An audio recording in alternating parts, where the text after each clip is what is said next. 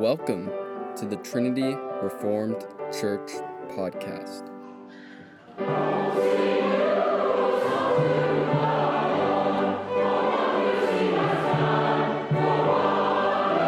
Sunday School by Gage Crowder on April tenth, Lord's Day service.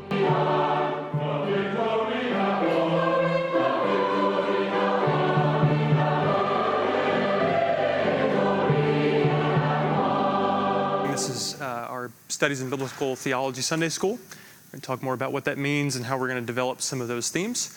Uh, but first, let's go ahead and get started uh, with a word of prayer. Let's pray with me.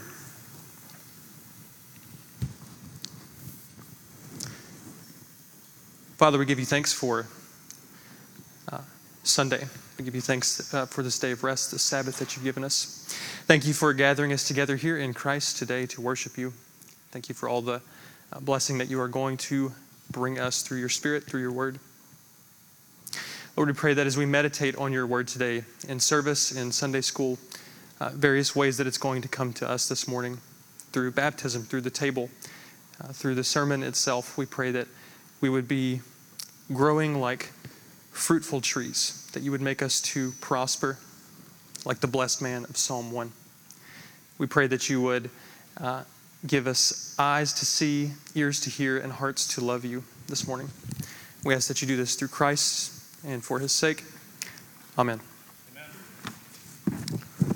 All right, so studies in biblical theology. Um, Last week, Jason introduced this topic to us, um, gave us a, a good direction for where we're going. He talked to us about covenants, all right? Uh, the major covenants that make up the, the structure of Scripture, right? Covenants are the big, uh, one of my pastors told me a long time ago, they're the backbone of the Bible. Uh, easy way to remember it, he gave me uh, your knuckles, all right? It starts with Adam, go to Noah, Abraham, David, excuse me, Adam, Noah, Abraham, Moses, David, Jesus. Okay, you can follow that all the way through Scripture. It's kind of this big uh, architectural scheme. I think the analogy used was like a castle, right? Uh, you enter the front door of the Bible through the covenants, and the covenants are the structure that makes up the whole of it. Um, that's good and right. That is the macro structure, excuse me, the the uh, the macro structure of the Bible. Okay, that is the one big story that's being told from Genesis to Revelation. Uh, God is moving the history of redemption along through the covenants. What we want to do, and well, what I want to do over the next couple weeks is start looking at some of the micro structures. Okay, so in this whole big picture of the Bible, Uh, where the covenants are leading us from Genesis to Revelation. You, you can follow the covenants, but you can also follow uh, small images. Um, you might be able to call them symbols, okay, uh, and not as in a code, but in reoccurring pictures, all right, that comes up from Genesis to Revelation uh, that helps us connect all of the stories of the Bible. And that's the point. Biblical theology is about seeing the Bible as one big story. It's one big story that's being told by God for his people, Genesis to Revelation. So the Bible's held together not merely by recurring and building stories, but by recurring and building images. And one of the most significant images um, is that of a garden. All right? Uh, scripture is full of seeds, plants, trees, bushes, flowers, and even Edens, okay? Not just one Eden, but multiple. And we're going to look at that uh, this morning. So let's jump in. Um, what unifies Scripture is the plot and the person, okay? The plot is this. We begin in Eden, right, in Genesis. We're all familiar with that story. Uh, however, when Adam and Eve sin, they are what? They are exiled, right? They are kicked out of the garden. They are brought back in through an exodus that leads to a new creation, a new Eden, all right? So that's the plot. Eden, exile, exodus, new Eden, all right? And all of this happens through a person. That person is called the seed, all right? So let's see how this works. Uh, if you've got your Bibles, you can go to Genesis one. All right, let's just start right at the beginning.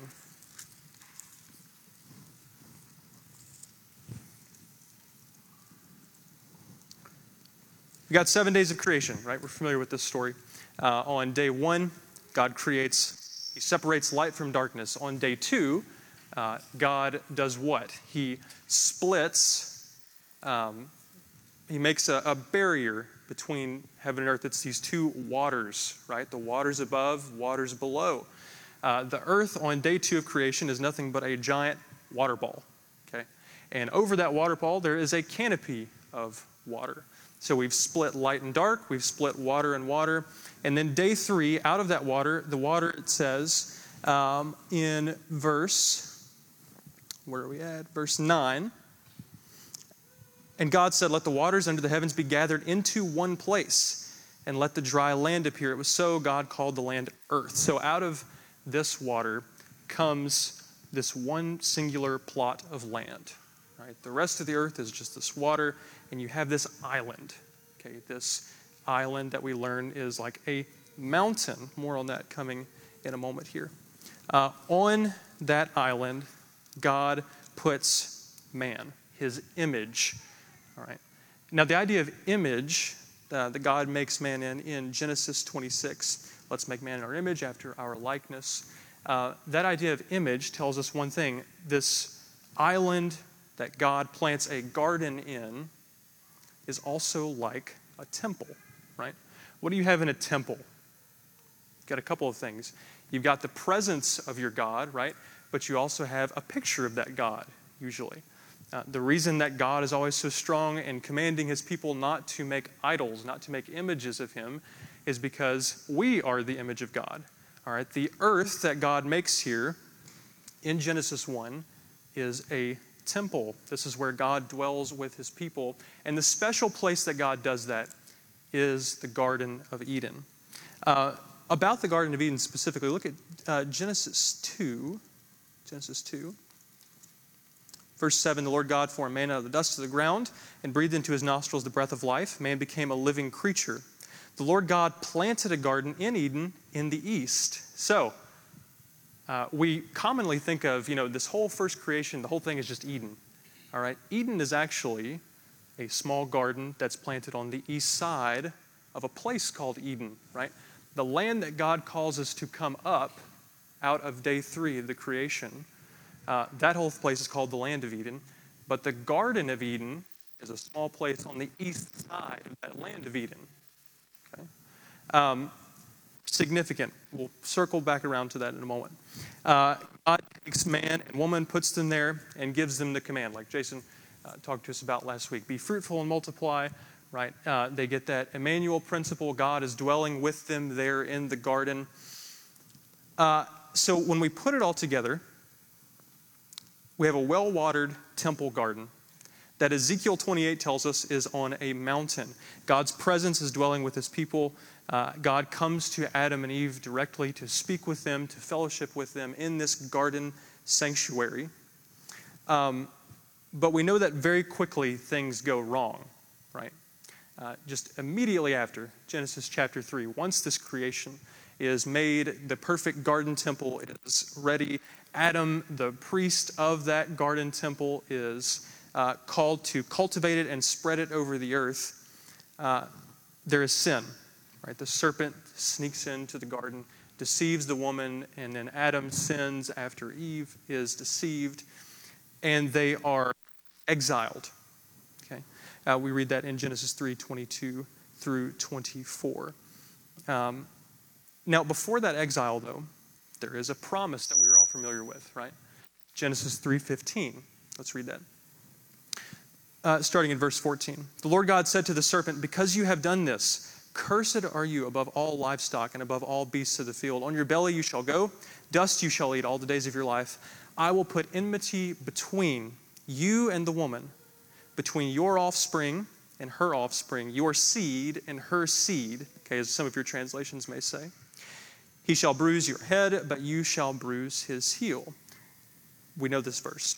Um, We are told here that there is this permanent war that's going to happen. uh, between the seed of Satan and the seed of the woman. All right? It is going to lead to an exodus, okay, this judgment that's going to happen. The, the heel of the seed of the woman is going to be bruised, but the serpent's head will be crushed in this judgment. Um, that is going to be our picture of Exodus. We'll come back around to that. Um, Adam and Eve, though, are not able to get back into Eden without going through the angel, right? God places the cherubim on the east side, the east entrance of the Garden of Eden. Uh, in verse twenty-four, uh, he has a flaming sword, turning every way to guard the way to the tree of life. That idea of flaming sword is going to be significant. Hold on to that. Uh, but we can see the pattern here. There's an Eden. There's an exile. Adam is Adam and Eve are driven out. There's going to be an exodus. There's this judgment that's going to bring them back in somehow to fulfill what they were called to do. And that is going to happen through this promised seed. All right? Basic picture. That's uh, if you can't understand that in the first part of the Bible, the rest of the Bible doesn't really make sense. All right, that's kind of the fundamental building block. So we are told also in the end of that curse that the ground is going to bear thorns as well as good fruit for Adam. Right, he has to work and toil now. There's going to be thorns and thistles instead of just nourishing food that comes to him from his work, but also Eve's womb. Okay. Uh, uh, the soil of Eve's womb, she is going to bear, like the earth, thorns as well as good fruit. All right? She is going to bear children of the devil as well as children of God. Uh, and we see that immediately with two brothers, Cain and Abel. Cain and Abel uh, are supposed to be the ones who in the beginning begin to undo what Adam and Eve have done. All right, they are supposed to take them back. Cain, the oldest son, is supposed to be the one who crushes the head of the serpent. But instead, what we learn, and you know from the story, uh, absolutely the opposite happens. Cain turns out to be the seed of the serpent, crushing his brother rather than crushing the serpent's head, as he was supposed to do. Um, and because of that, Cain is further exiled away.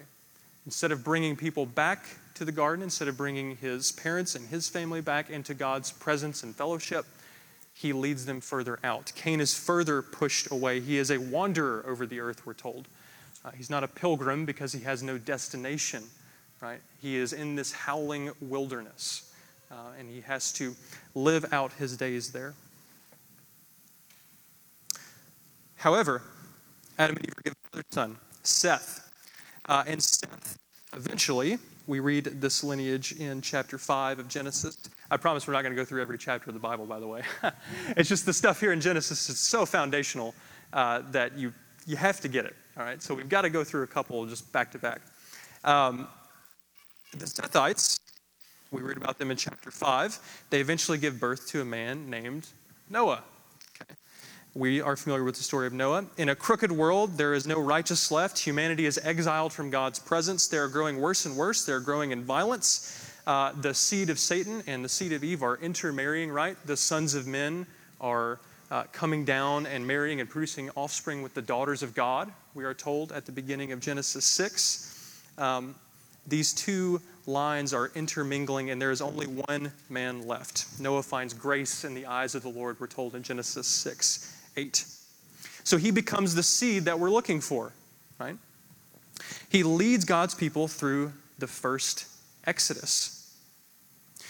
In Genesis, excuse me, in Exodus fifteen, the book of Exodus, Moses describes what's happening uh, in their uh, crossing the Red Sea, going out from Egypt, as a flood, okay, that comes over the Egyptians. Noah's flood is the first sea crossing.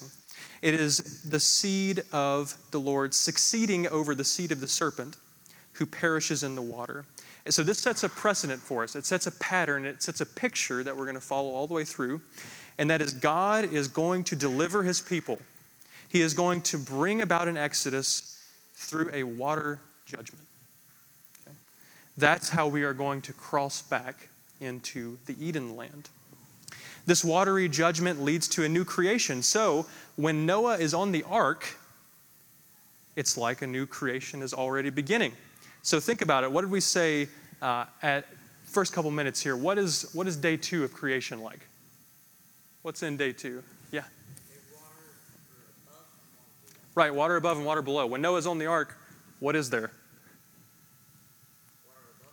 Water above and water below, exactly. Uh, so we have a, a day two, okay? And just like day three of the creation week, we are told throughout Genesis chapter eight that the waters are gathered into one place and the tops of mountains appear, exactly like day three of creation.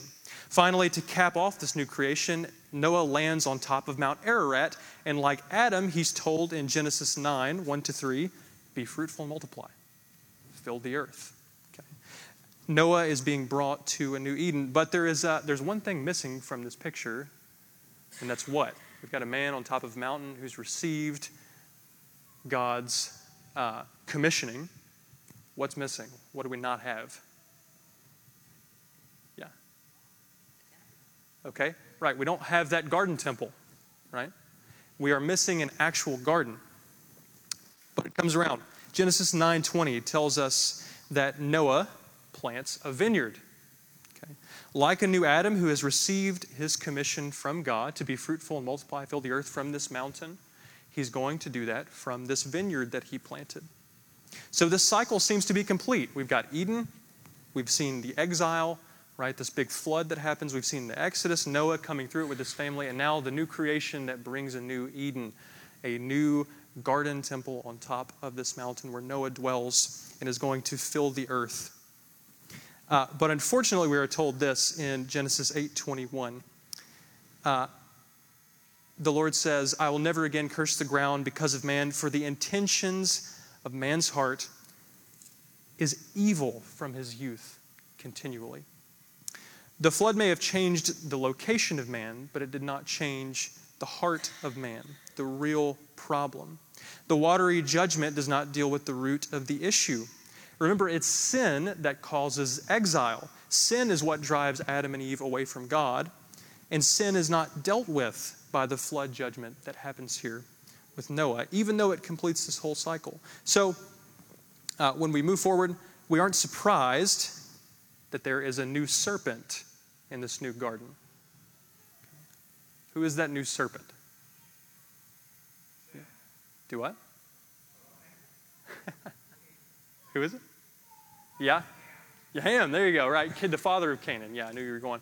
Cain, excuse me, Ham is that new serpent, sneaks into Noah's garden, into Noah's tent, right? Commits sort of uh, sin of authority against his father, okay? Um, and we know that from the curse that's given in Genesis nine twenty-five. Cursed be Canaan, the servant of servants shall he be to his brothers. Um, Cain, Ham is exiled from his family as the seed of Satan. And we learn that Shem, verse twenty-six, blessed be the Lord, the God of Shem. Let Canaan be his servant. May God enlarge Japheth. Let him dwell in the tents of Shem, and let Canaan be his servant. Shem is going to be this new seed of Eve, okay, that crushes the wicked Hamites and brings about the new creation. So the earth falls under the corruption of the seed of Satan, though, unfortunately. Genesis ten gives us what we usually call the table of nations. Okay, it's all the descendants of Ham, Shem, and Japheth. It's where we learn about places like Egypt and places like Babel, the Amalekites, the Hittites, all, right, all these people that we're familiar with. They come right here from each of these descendants. You want to know who's good guy, bad guy in the Bible? Go back to Genesis chapter ten. It'll explain everything. Um, so the descendants go on to erect a false mountain, a false Eden that we call the Tower of Babel. The sin, they are like Cain, their father, exiled across the earth. All right, they're kicked further out, like Cain was kicked further out. They're no longer able to understand each other. They have a new language. Nevertheless, in spite of all this, in spite of all this wickedness, God's promise of a redeeming seed continues. Shem, where we uh, get our phrase, he begets a man named Eber, where we get the Eberus, the Hebrews, who begets Terah, and Terah begets Abram. Abram is a new Adam. God calls Abram out of Ur, Genesis twelve one. Abram undergoes a sort of exodus out of Ur. He is given the same to Adam and Noah, Genesis twelve one. He tells them he's going to bless him, that his seed is going to be fruitful and multiply across the face of the earth to bless all the nations. Exactly what Adam and what Noah are supposed to do. Uh, he's told that his seed is land, and what's more, and this land that the seed of Abram is going to be led to. When Lot lifts up his eyes and looks toward, looks toward that promised land, we are told that it is like the garden of God. Genesis thirteen ten. Let's try this one. Sorry, yeah, man. No problem. How's that? Good? Yeah, no problem. So the land that Abram and his seed are going to inherit is Genesis thirteen ten, quote, like the garden of God. All right, uh, we are going to see another Exodus. And along the way, meanwhile, Abram, Abram is traveling from garden to garden on his way to that new Eden. We're told, Genesis twelve six, that he is by the oaks of Moreh. We are told, Genesis fourteen thirteen, that he's by the oaks of Mamre. Genesis twenty-one, uh, he's by the ravines of Gerar. Abram is always dwelling in these garden-like places. Along the way, he's crushing heads of the serpents. Remember, he goes down into Egypt, and he comes back with all their plunder, right? He he he takes from them as he leaves. Uh, he defeats Chedorlaomer, right, with his three hundred eighteen fighting men and steals the spoils from them. He defeats Abimelech, the Philistine, all right, and all the descendants of Ham. However, in Genesis fifteen twelve to fourteen, Abram is also promised by God that his descendants will first undergo a four hundred year exile, a four hundred year wandering in the land of Egypt. Okay, before they fully inherit this new garden promised land, they are going to have to stay in Egypt for a while. And that's exactly what happens. Abraham becomes the father of Isaac. Isaac becomes the father of Jacob, uh, who is later renamed Israel, we know, and, be- and he becomes the father of twelve sons. These twelve sons uh, hate their youngest brother, much like Cain hated Abel. They sell their brother Joseph into slavery in Egypt. Joseph undergoes an exile from his home and family, but he is eventually brought through a judgment exodus and raised to second in command over the land of Egypt, where he uses his position to bless his brothers. In spite of the seeming like the center of the story, however, we reach the end of the narrative in Genesis forty-nine. Finally, we've made it out. All right, I told you we were going to get there. Genesis forty-nine. Uh, Israel blesses a different son. Jacob blesses Judah rather than Joseph, which is strange at first if you think about it. Uh, but we see why. Judah offers himself as a sacrifice for his brothers, where uh, Joseph had never done so. Over time, however, we're told that Israel's family in Egypt begins sinfully worshiping idols. Okay, during this four hundred year period, Joshua twenty-four fourteen, Joshua commands the people to put away the idols that they served in Egypt. Ezekiel twenty six through nine tells us that while the children of Israel were in Egypt, they were serving the gods of Egypt. That is, until God brings us a new Noah. And that is who? Moses, right? Moses, we're told in Exodus one, is placed in a new ark. Okay, the basket that Moses is placed in is daubed, we are told in Genesis one, with bitumen and pitch. And the word that's actually used there, uh, we translated it, it's probably basket in most of your translations.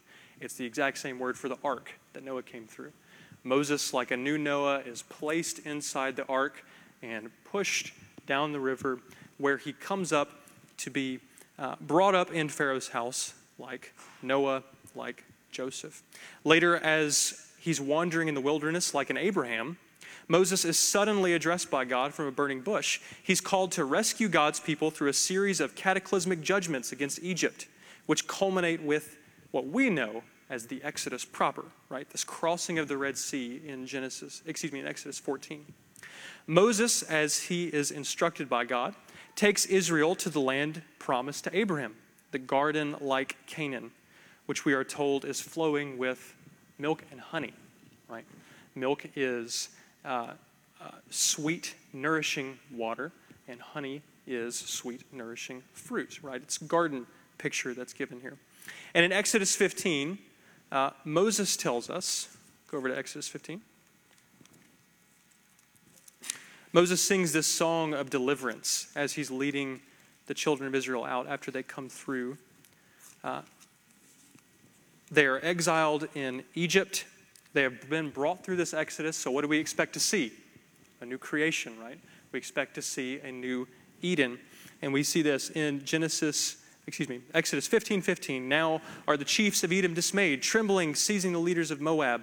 All the inhabitants of Canaan have melted away. Terror and dread fell upon them because of the greatness of your arm. They are still as a stone till your people, O Lord, pass, till the people pass by whom you have purchased. You will bring them in and plant them on your mountain, the place, O Lord, which you have made for your abode, the sanctuary, O Lord, which your hands have established. The Lord will reign forever. So through this Exodus, the people are brought back. They are planted in this Eden-like Canaan. All right, well, God, where God will dwell with his people, it says like a sanctuary, like a temple. This is a recreation theme that we're seeing all the way through. So this Exodus is like the flood, we're told, and God is going to bless his seed along the way. All right, you know, they start traveling, they go to Sinai, they're journeying toward the promised land. And from the mountain, when God is speaking with Moses, beginning in Exodus twenty, God gives the people a portable garden, a portable place that they can get back into his presence through a representative, that is the tabernacle. It is like a portable Eden because it is guarded by cherubim angels at the entrance. That entrance, just like Eden, is on the east side. Before you can enter, you must go through a water basin that's on the outer court of the tabernacle. Uh, it is flowing from the tabernacle like rivers out of Eden. You must make a burnt offering, which imitates the knife and the fire, the flaming sword of the angel that is stationed outside of the garden. There's a tree of life inside, right? The golden lampstand. There is tree food. There's a table of showbread. There is a garden filled with angels woven into the tapestries on the wall, okay? All inside of the tabernacle. Uh, it's pictures of angels and trees. This is an Eden we're in, but most importantly, what makes the garden the garden? It's where God dwells with his people. In the tabernacle, God dwells in the midst of his people, above, enthroned above the Ark of the Covenant, we're told. So all seems to be going well again, right? Uh, we know this is not the rest of the story, unfortunately. Uh, this exiled seed is headed back toward the garden of God with God's word, God's tabernacle, a proto-garden, to teach them about their sin and God's mercy and sacrifice along the way. The people, however, rebel. When they get to the edge of the land, the sons of Shem fear the sons of Ham, though they have been assured of victory by God multiple times. The first generation after the Exodus is exiled from the promised land. After a forty-year wandering in the wilderness, they die in judgment outside of the new Eden, just like Adam, their father. Nevertheless, God is still true to his covenant. In the midst of their sinful wanderings, we hear the words of the rogue prophet Balaam. Uh, he was hired by Balak, who was afraid of Israel because they were uh, going around destroying their enemies. He was afraid he was going to be destroyed. So Balak hires Balaam to come and curse Israel for him. Uh, you know the story probably from the donkey, right? The talking donkey. Uh, well, what does, uh, past the talking donkey part, all right, what does Balaam actually say? Go over to Numbers twenty-four. Numbers twenty-four.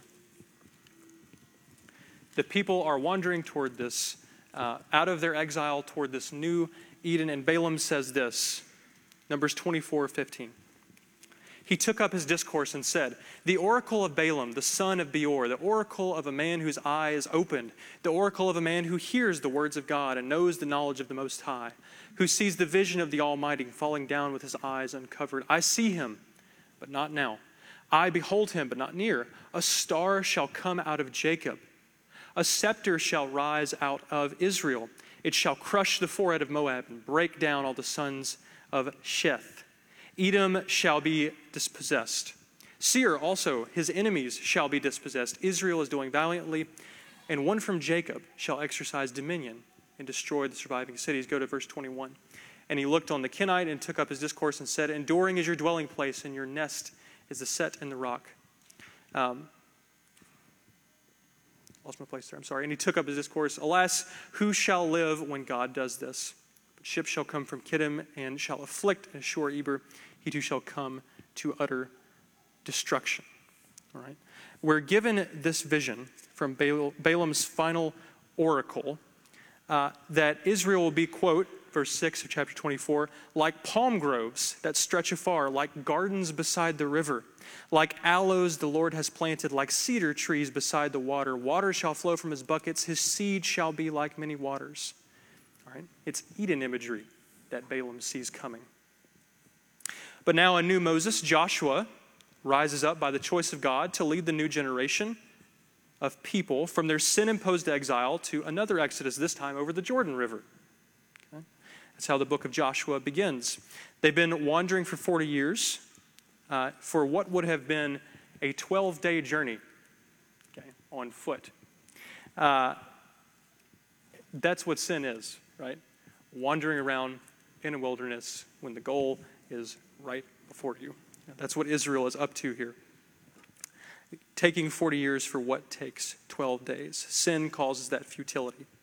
After a seven-year house cleaning in Canaan, where the Hamites are subjected to the Semites, we're introduced to a new seed of Eve, a new Moses, David. Over the years, Israel had declined in the promised land under the judges until they asked for a king.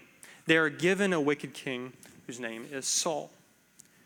Saul leads Israel yet again into an exile, but this is a different one. This exile that Saul leads the people into is a, is a it's a strange exile. It's different from the rest of them.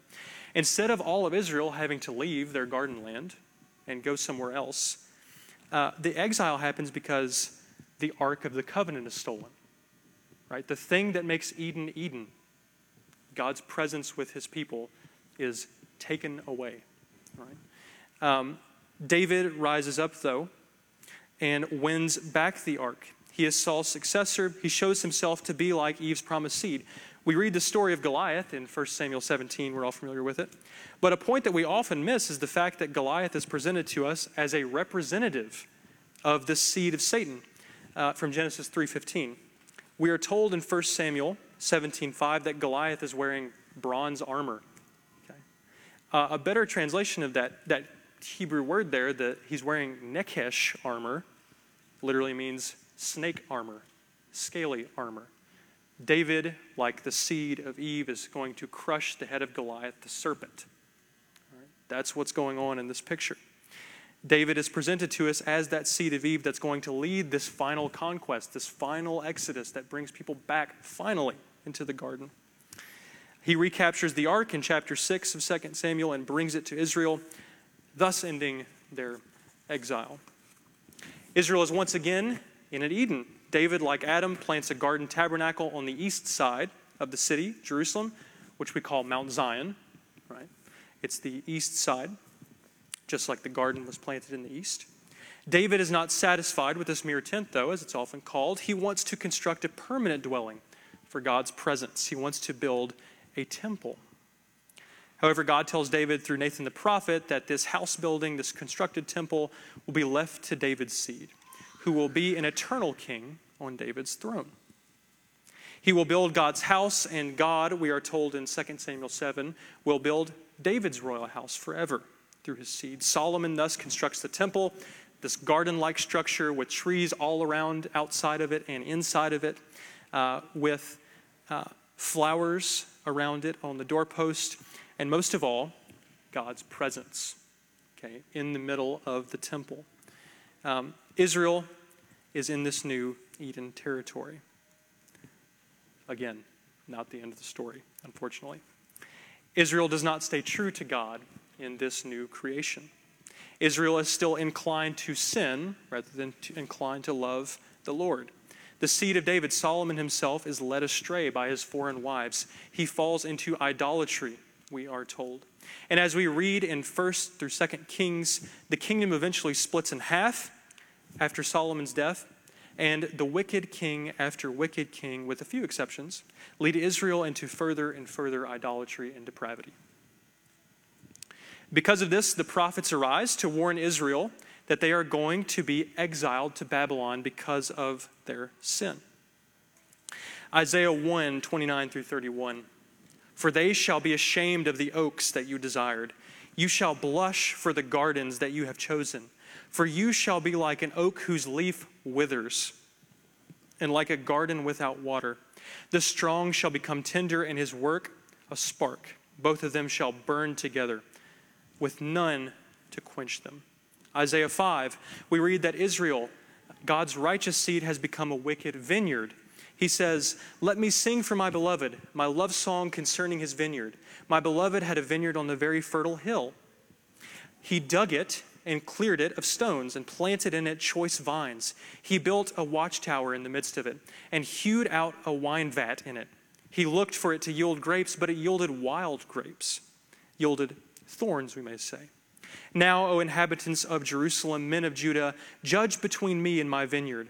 What more was there to do for my vineyard that I have not done for it? When I looked for it to yield grapes, why did it yield wild grapes? Now I will tell you what I will do to my vineyard, what I will do to Israel. I will remove its hedge. It shall be devoured.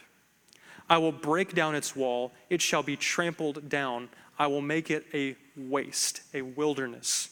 It shall be pruned and hoed. Briars and thorns shall grow up.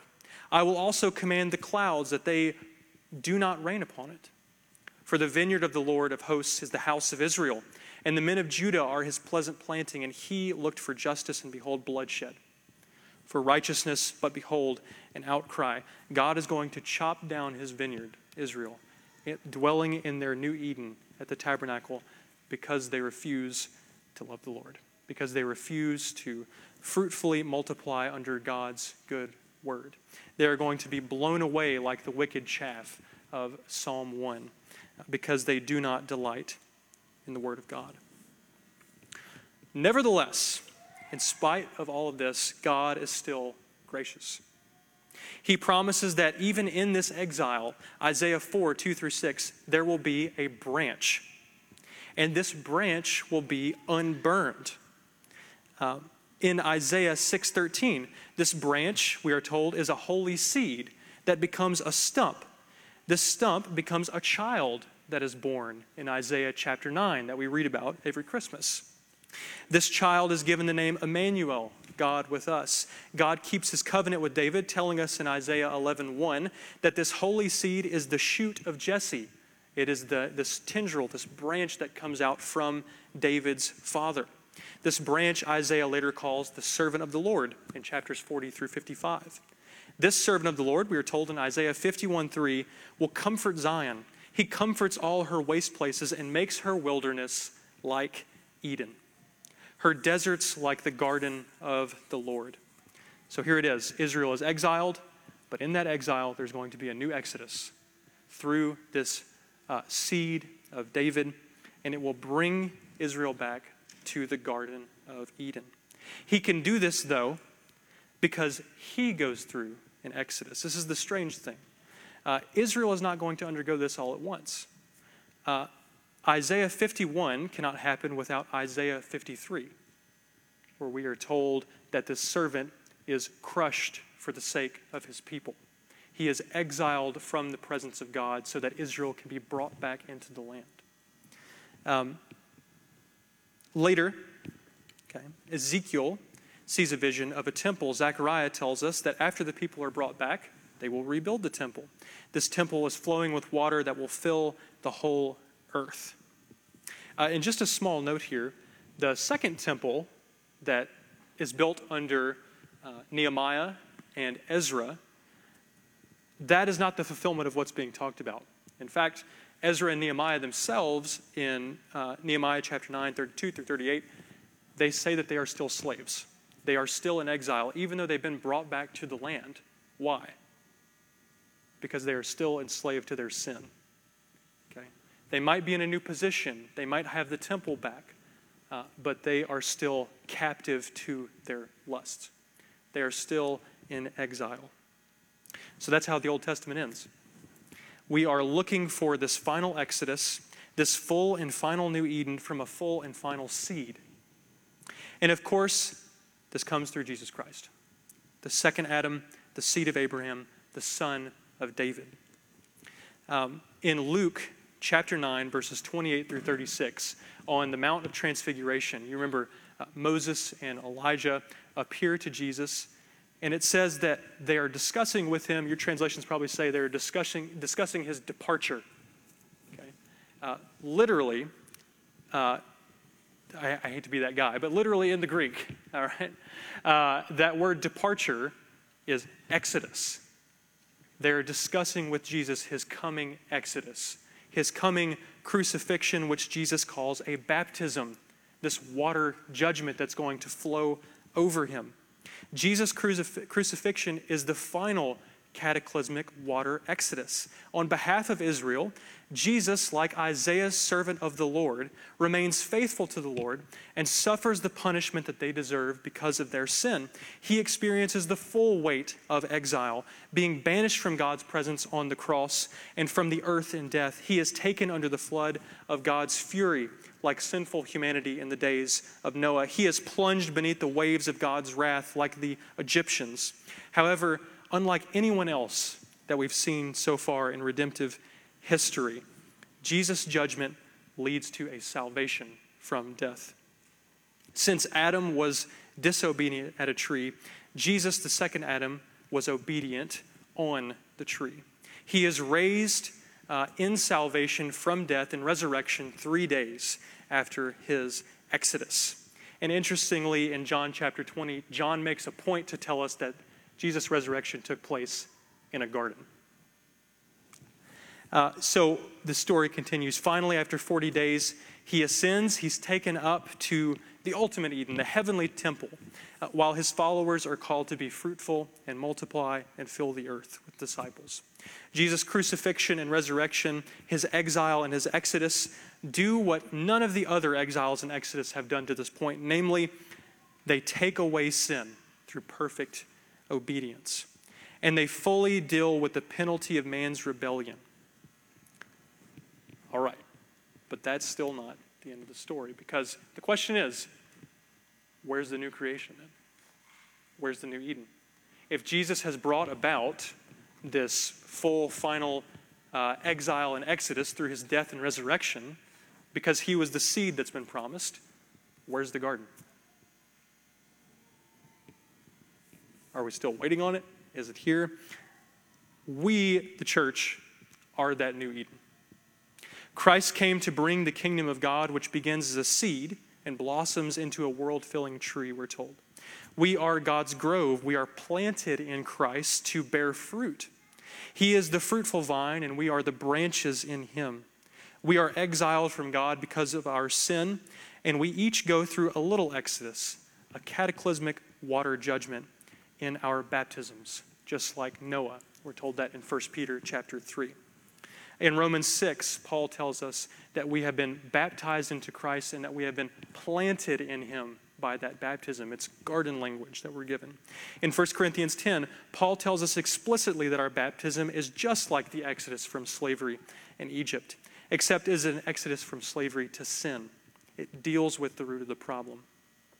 We are delivered from the true cause of exile, our sin. We are brought into, uh, through water, into God's new grove, the church. We are called to bear fruit as God's Christ-shaped garden. Paul tells us in Colossians two seven and Ephesians three seventeen that we are rooted in Christ. And therefore, as Paul tells us in Galatians five, we bear the fruit of the Spirit as we meditate on God's word. We are snake slayers in Christ, Writing, uh, excuse me, ridding the world of the serpent's power from our Edenic kingdom as we partake in the elements of Eden, the water of baptism, the bread and wine that are like the trees in the garden. We both grow as God's new creation in Christ, and we renew the whole earth as God's garden until by sight we see what we see each Sunday by faith. Or as John says in Revelation twenty-two, The angel showed me the river of the water of life, bright as crystal, flowing from the throne of God and the Lamb through the middle of the street of the city. Also on either side of the river, the tree of life with its twelve kinds of fruit, yielding its fruit each month. The leaves of the tree were for the healing of the nations. No longer will there be anything accursed, but the throne of God and of the Lamb will be in it. His servants will worship him. They will see his face, and his name will be on their foreheads. Night will be no more. There will be no need for lamp or sun, for the Lord God will be the light, and they will reign forever. So the full picture. Uh, Eden, we begin there. We are exiled by our sin, brought back through Jesus Christ. That's prefigured all through the Old Testament. Finally, until we end up in this new Eden that is already not yet. We are there. We are bringing it. It will come down uh, one day through our work in God's garden. Thanks for listening. If you want to find out more, check out our website at trinity reformed kirk dot com. That's trinity reformed kirk dot com.